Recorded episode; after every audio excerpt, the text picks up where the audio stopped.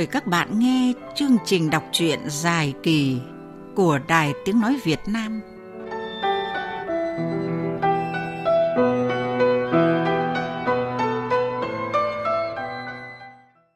Quý vị và các bạn thân mến, ngay trong những trang đầu tiên của tiểu thuyết Sóng Độc, nhà văn Trần Gia Thái đã đưa người đọc người nghe vào giữa cuộc nhậu của Đỗ Thiết và đàn em. Chỉ bằng một vài đoạn hội thoại, chân dung của các nhân vật đã được khắc họa. Một đỗ thiết mưu mô, một bạc phò lươn lẻo, một mùi già hay dựng chuyện, một phòng bếp chỉ giỏi chuyện điếu đóm. Câu chuyện về cuộc họp quy hoạch chức danh giám đốc đài truyền hình Bắc Hà cũng được nhắc đến. Đỗ Thiết tưởng chừng như đã nắm chắc phần thắng. Tuy vậy, cuộc họp dường như lại là một biến số mà phe Đỗ Thiết không lường được. Đây cũng là sự việc mở đầu cho chuỗi ngày mệt mỏi triền miên của Phạm Quang Thiện. Khi anh vô tình bị cuốn vào vòng xoáy tranh giành quyền lực. Sau đây, phát thanh viên Minh Nguyệt sẽ gửi tới quý vị và các bạn những trang tiếp tiểu thuyết sóng độc của nhà văn Trần Gia Thái. Sách do nhà xuất bản Hội Nhà văn ấn hành.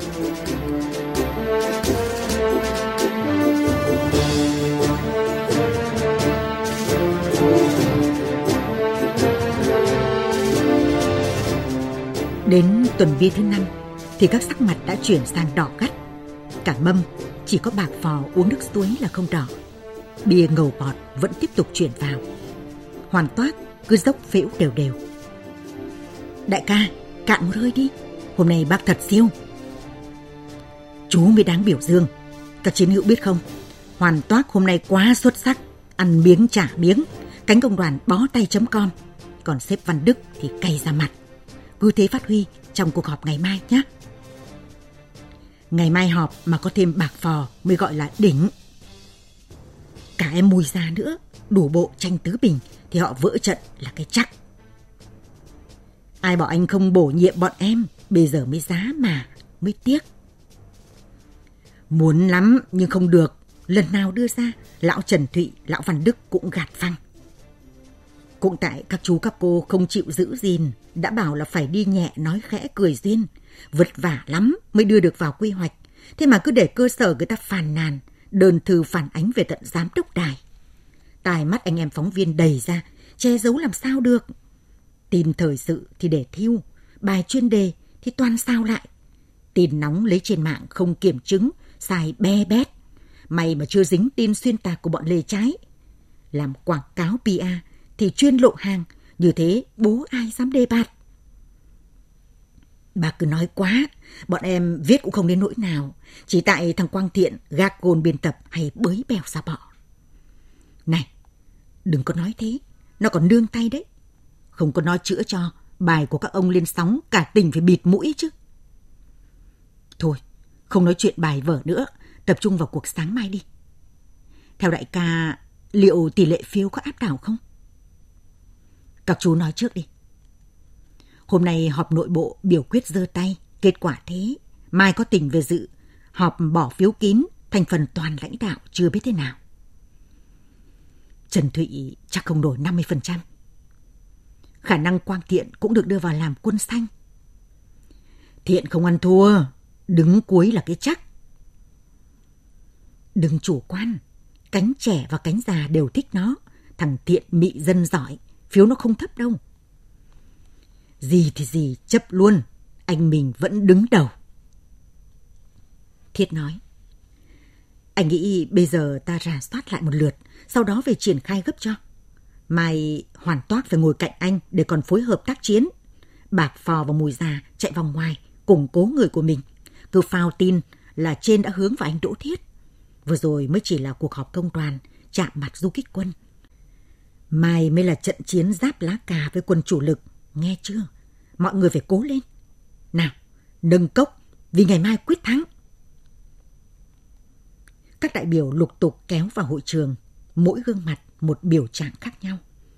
Người lo âu, đăm chiêu, người phấp phòng, người bàng quan, người thì căng thẳng. Lại có người cố gắng giữ vẻ mặt bông lơn đùa giỡn bằng câu pha trò nhạt muối, cốt để che đậy những toan tính ngột ngang. Từ thang máy, Quang Thiện nhào ra, sững lại. Mày vẫn chưa họp. Các cán bộ chủ chốt còn đang túm năm tụm ba chờ ngoài sảnh. Trên tay Thiện là một sấp bản thảo dày cộp với cây bút dạ kim mực đỏ. Nhiều cặp mắt dồn về phía anh. Chưa họp à các sếp, em cứ lo muộn. Phải chờ người quan trọng chứ, vắng cậu hội nghị sao thành công được. Phó giám đốc, phó tổng biên tập Đỗ Thiết nheo mắt cười nháy với Quang Thiện, ra chiều hiểu ý nhau. Không mặn mà với cử chỉ của Đỗ Thiết, Quang Thiện lạnh lùng. Bác nói thế em tổn thọ. Ừ, tổn thọ hay là tăng thọ? Em chẳng hiểu bác nói gì. Thiện nhún vai.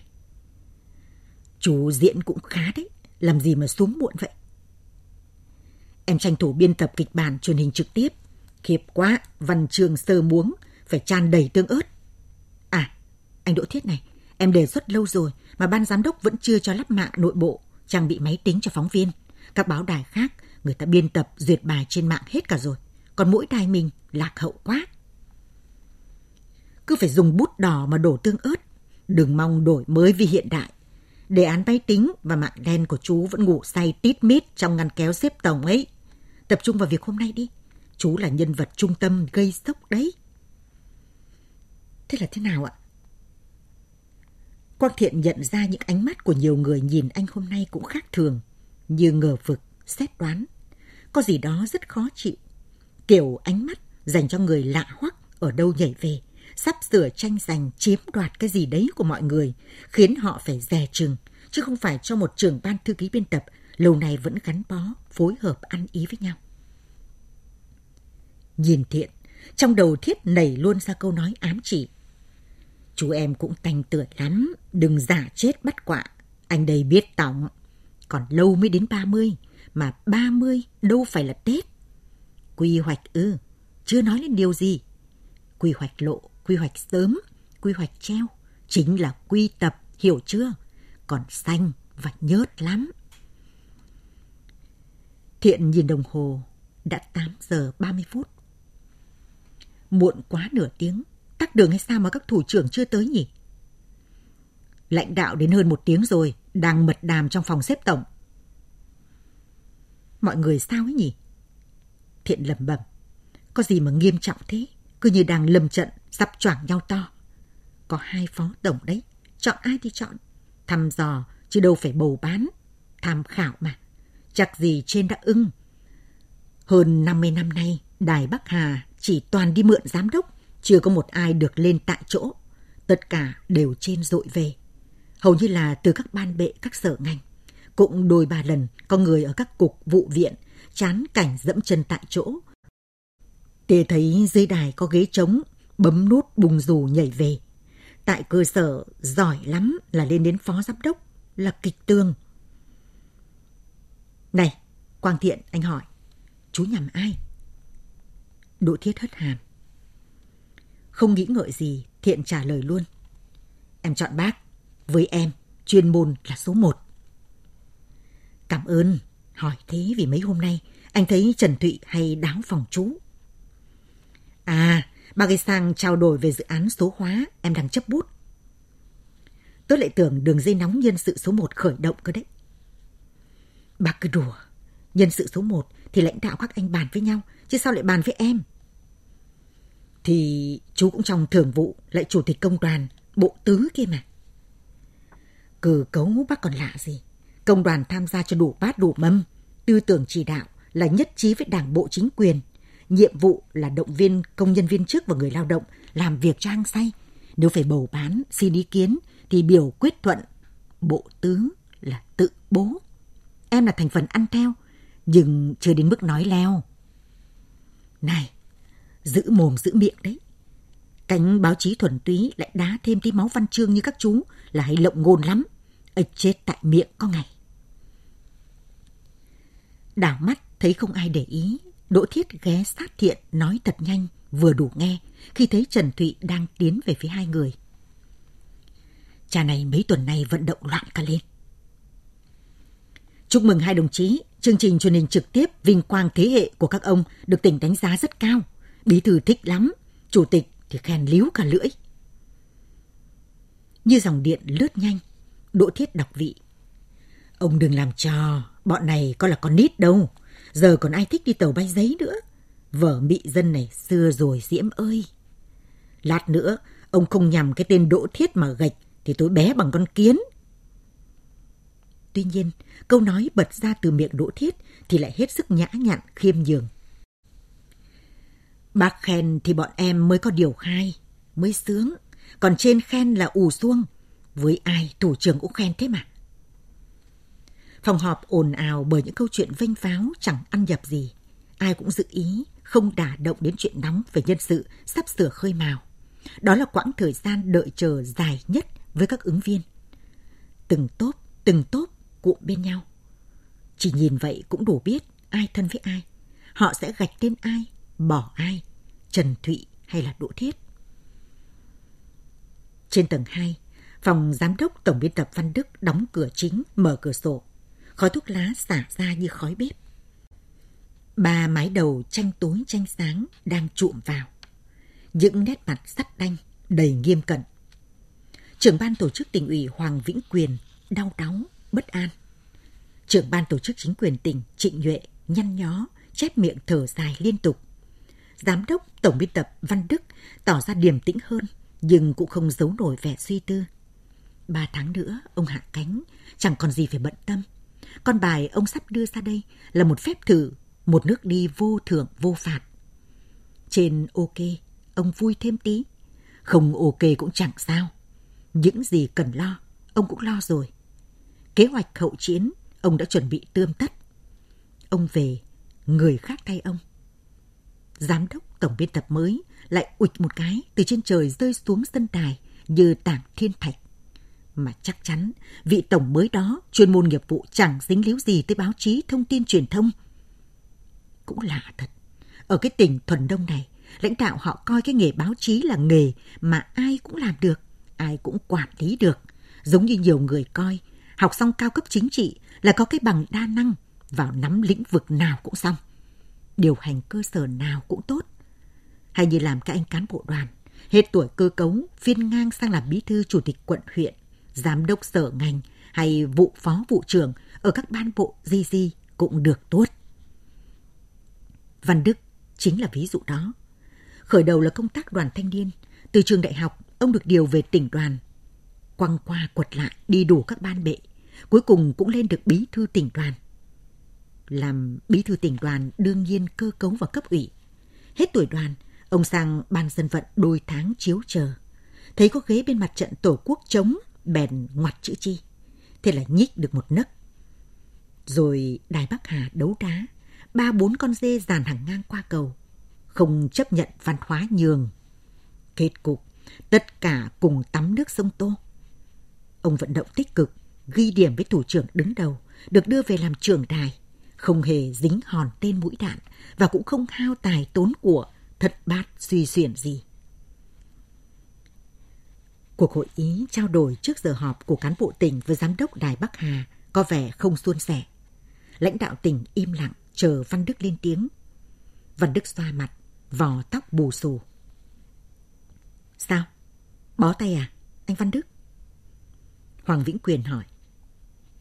Nhìn ra cửa sổ, ý nghĩ chập chờn theo làn khói lững thững bay lên. Văn Đức thủng thỉnh đáp. Bó thì cũng chẳng phải là bó, các anh cho cởi tôi cũng cởi luôn. Đến giờ này, đài tôi vẫn chỉ có hai ứng viên là anh Trần Thụy và anh Đỗ Thiết. Anh Trần Thụy có thâm niên cao, người cổ hiền lành, với ai cũng tốt, dễ dãi với tất cả. Ngày xưa anh ấy là phóng viên chuyên trách nông nghiệp, cứ thế rồi lên, không luân chuyển nên các mảng khác như thời sự, chính trị, văn xã, khoa giáo nắm không sâu. Trần Thụy nổi tiếng là người ký dễ, có những việc không thuộc lĩnh vực mình phụ trách, anh em xin cũng ký vô tư. Ký rồi bị giám đốc bác, bị kế toán trưởng không thực hiện, cũng không sao. Có lần cậu hoàn toát đưa bài biên tập kẹp luôn vào bàn thảo một tờ giấy trắng với một tờ đơn xin bán cột phát sóng. Duyệt bài phải ký từng trang. Trần Thụy chỉ xem qua loa vài trang đầu rồi ký tất. Chúng nó cười hô hố, đem chuyện ký duyệt giấy trắng và ký bán cột phát sóng ra để làm trò cười. Quân sĩ gì mà láo tết thế? Hoàn Toác có phải là cái cậu ít tắc hay bình luận về giao thông nông thôn với trật tự đô thị không? Cậu ta đấy. Hôm trước gặp tôi ở hội nghị giao thông tỉnh, cậu ta phàn nàn về việc cán bộ trẻ ở đài không được quan tâm, nói năng khúc chiết, có vẻ thâm huyết lắm. Ây chết, đài địch đấy, các anh nghe cậu ấy thì bằng đổ thóc giống ra mà ăn. Tôi mới kỷ luật cậu này, treo bút 6 tháng. Tội là cậu ta ghi hình phỏng vấn phó chủ tịch tỉnh về kiểm tra tiếng thì không vào. Lẽ ra phải xin lỗi đến ghi hình lại.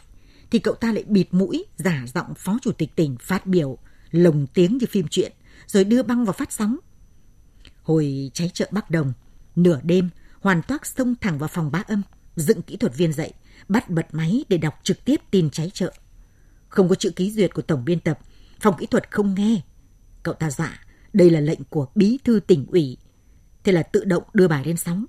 Sau đó bị đình chỉ công tác, chờ hội đồng kỷ luật họp. Ông tướng này láo cá, thấy khả năng bị đuổi liền xung phong đi bộ đội. Ai còn đỡ kỷ luật nữa? Lên đơn vị đóng quân được hơn tháng, thì hoàn toát tuột dích. Đài ông cũng lắm nhân vật cộm cán nhỉ? Chuyện cứ như tiểu thuyết ấy. Thế còn ứng viên thứ hai?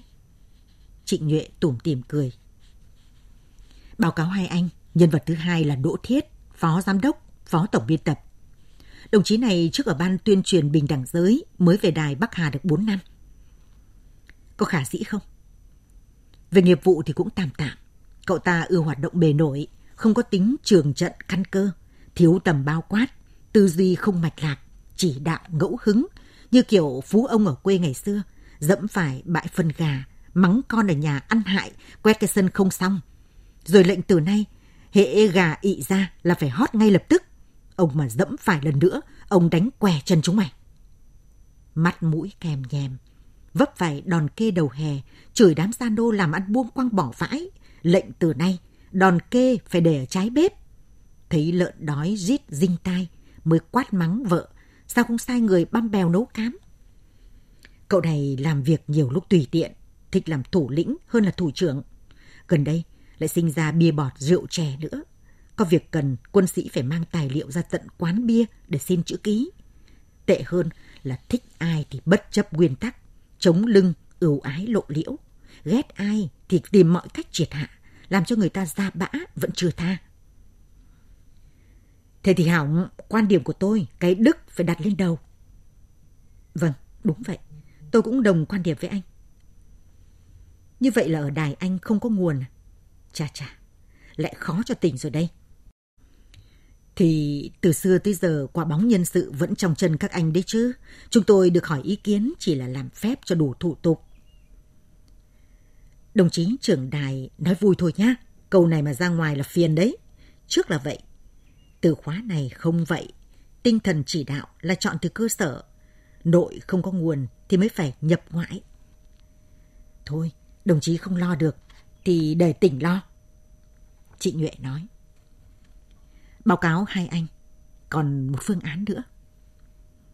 Phương án nào? Ai vậy? Cậu Phạm Quang Tiện. Có phải cái cậu chuyên lên hình bình luận làm phóng sự điều tra và phim tài liệu không? Vâng, cậu thiện trẻ, chuyên môn vững, được anh em trong cơ quan tín nhiệm. Cậu này thì nổi tiếng rồi, nhưng mà đã lên phó đài đâu. Vâng, Quang Thiện là trưởng ban thư ký, thường vụ đảng ủy, chủ tịch công đoàn đài. Vừa rồi mới bổ sung quy hoạch phó giám đốc, phó tổng biên tập, phiếu khá cao. Vẫn phải sớm thôi, chưa ăn ngay được, cứ tuần tự mà tiến. Lên phó tổng biên tập rồi hãy nói chuyện. Vâng, đúng như anh nói, ý tôi là nếu được các anh đồng ý mà đồng ý là hợp với nguyện vọng của anh em, giúp cho đài ổn định phát triển, thì để tôi ở lại thêm một năm, cùng lắm là năm rưỡi, tôi sẽ đưa cậu Quang Thiện lên phó giám đốc. Thế là hai năm nữa, ta có nguồn đàng hoàng, chủ động, đúng quy trình, quy định, quy hoạch. Trịnh Nhuệ gật gù tán đồng. Hoàng Vĩnh Quyền thận trọng. Ý tưởng mới có thể coi như một phương án mang tính đột phá. Tín hiệu khả thi cao, cá nhân tôi ủng hộ. Tuy nhiên phải báo cáo xin chỉ đạo của cấp trên. Trước mặt thực hiện quy trình bước 1 ta cứ cho lấy phiếu thăm dò thêm cả cậu Quang Thiện nữa là ba. Vâng anh, được thế thì tốt. Cậu Thiện có đầu óc tổ chức, biết kết hợp chuyên môn với khả năng xây dựng kinh tế báo chí, Từ khi được bổ nhiệm làm trưởng ban thư ký biên tập, chương trình của đài phong phú hấp dẫn, có đường nét sắc thái riêng. Chỉ có điều cậu này cũng không mặn mà với công tác quản lý lắm, chỉ say chuyên môn. Nhưng được cái đã nhận việc gì là làm đến nơi đến chốn. Cứ thế đã, mình ra họp thôi, anh em họ chờ. Một hồi chuông réo bất ngờ, nhiều người giật mình. Hiệu lệnh đột ngột cắt đứt các câu chuyện. Hội trường lắng lại. Đoàn khách bước vào. Tiếng vỗ tay lộp đột chiếu lệ. Các cán bộ nhanh chóng ngồi vào bàn điều hành. Cặp mở, kính mở, sổ mở, bút mở. Cuộc họp bắt đầu. Văn Đức đứng lên, nhìn bao quát khắp phòng, rồi chậm rãi vào đề. Kính thưa các đồng chí, hôm nay thực hiện chỉ đạo của cấp trên, các đồng chí Hoàng Vĩnh Quyền, đồng chí Trịnh Nhuệ cùng đoàn cán bộ tỉnh về triển khai công tác kiện toàn tổ chức bộ máy nhân sự giúp đài chúng ta. Xin hội nghị một tràng pháo tay nhiệt liệt chào mừng. Mở đầu chương trình, tôi xin trân trọng giới thiệu và kính mời đồng chí Hoàng Vĩnh Quyền phát biểu chỉ đạo và điều hành hội nghị. Hoàng Vĩnh Quyền từ thốn đứng dậy, mở nắp hộp kính, thong thả rút khăn mùi xoa chấm mắt, đùng đỉnh nhấp chén trà cho trơn giọng rồi mới nhẩn nha cất tiếng. Kính thưa đồng chí Văn Đức, tỉnh ủy viên, ủy viên Hội đồng Nhân dân tỉnh, Chủ tịch Hội Nhà báo tỉnh, Giám đốc Tổng biên tập đài. Thưa tập thể cán bộ chủ chốt có mặt hôm nay. Hoàn toát ghé tai Quang Thiện. Giới thiệu dài thế mà vẫn còn sót hai chức nữa của bác Tổng nhà mình là Ủy viên Ban chấp hành Đảng Bộ Khối và Chủ tịch Hội Sinh vật Cảnh. Như các anh chị đã biết, đài ta là một đài lớn trong hệ thống các cơ quan báo chí tỉnh thành ngành. Nhiều năm qua, chúng ta luôn đứng top đầu trong cụm thi đua của các đài tỉnh, thành phố trực thuộc Trung ương. Vị thế ngày một cao, uy tín ngày một lớn, tầm ảnh hưởng ngày một rộng. Đó chính là công lao của tập thể lãnh đạo, mà đứng đầu là đồng chí Văn Đức. Đó cũng là kết quả lãnh đạo toàn diện của tỉnh đảng bộ, trong đó có ngành tổ chức cán bộ và tuyên giáo. Xin các đồng chí một tràng pháo tay. Hoàn toát lại ghé sang Quang Thiện. Trong cơ chế xin cho, chỉ có xin chàng pháo tay là dễ nhất. Hoàn toát nói rồi che miệng cười rúc rích. Tránh ánh mắt của giám đốc Văn Đức. Quang Thiện quay đi, không hưởng ứng. Vâng, thưa các nhà báo, nhà văn, nghệ sĩ, các nhà điều hành truyền thông tỉnh ta. Theo quy định nhà nước, theo luật lao động, còn 3 tháng nữa thì anh Văn Đức sẽ nghỉ chế độ. Chúng tôi rất tiếc. Vâng, rất lấy làm tiếc. Đúng là như vậy. Tiếc lắm các đồng chí ạ. Anh Văn Đức đang ở độ chín nhất, chuẩn nhất, cả về năng lực chuyên môn, về sở trường nghề nghiệp, về kinh nghiệm quản lý và sức khỏe sinh học. Thật là oái oăm, công việc đang rất cần anh. Nhưng về hưu là luật lao động quy định. Đã nói đến luật thì phải tuân thủ. Do vậy, sau cuộc họp hôm nay, chúng ta phải chuẩn bị kế hoạch nhân sự thay vị trí của anh Văn Đức, tức là giám đốc tổng biên tập đài.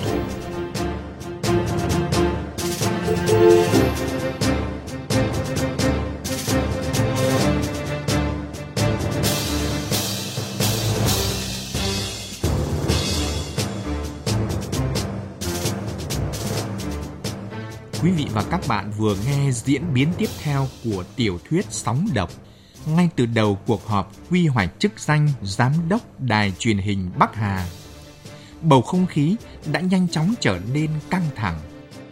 Giám đốc Tổng biên tập Văn Đức, trưởng ban tổ chức tỉnh ủy Hoàng Vĩnh Quyền và trưởng ban tổ chức chính quyền tỉnh Trịnh Nhuệ đều không giấu nổi vẻ suy tư, nhất là khi đài truyền hình Bắc Hà nổi tiếng phức tạp. Các phe phái đấu đá nhau, thậm chí còn tung tin giả nhằm hạ bệ đối thủ. Phe Đỗ Thiết sẽ tung ra những chiêu trò gì trong cuộc họp này.